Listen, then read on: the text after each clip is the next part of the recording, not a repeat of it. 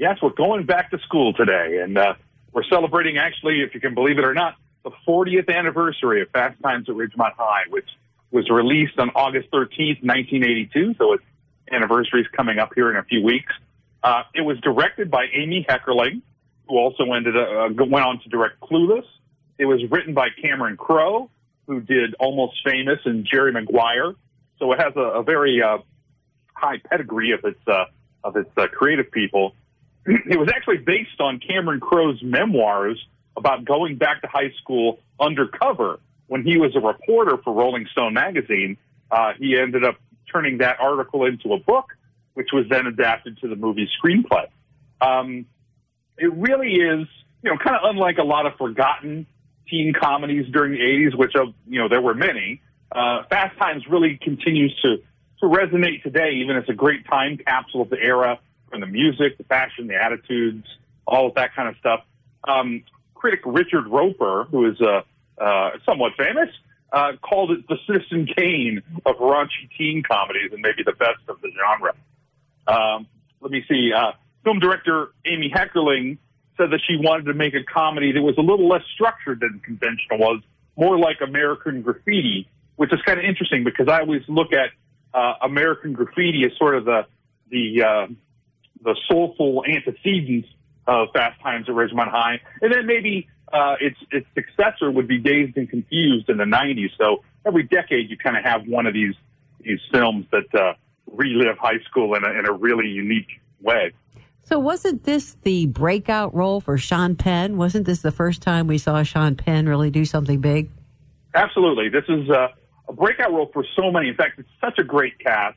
Um, and, and it, it actually I don't know how who counts these things exactly, but uh, it has sort of the highest number of teens, which was about nine of them, would go on to have successful careers as adult actors.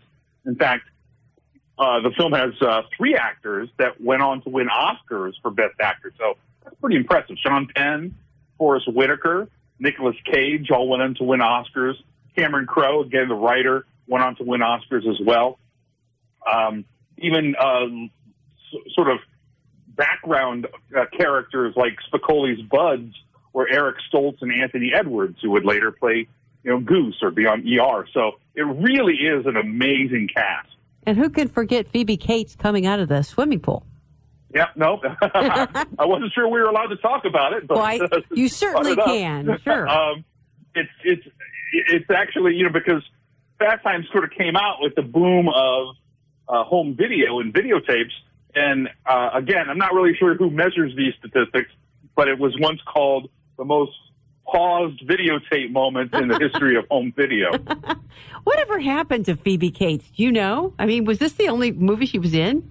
Well, she went on and she was in Gremlins and she was in oh. a few other things. Um, she, you know, she certainly never became the big star that a lot of the other cast members did.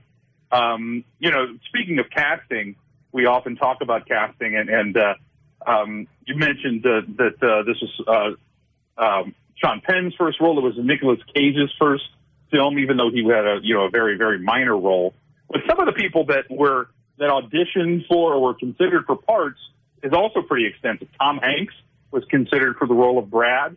Uh, he'd later go on to star in Bachelor Party a couple years later. Justine Bateman was offered the role of Linda but declined. Uh, she went on to star in Family Ties. A number of other people: Jodie Foster, Brooke Shields, wow, uh, Ralph Macchio, Matthew Broderick, Michelle Pfeiffer. It's really a, a, a who's who of young actors at the time, all of which that would you know go on to success.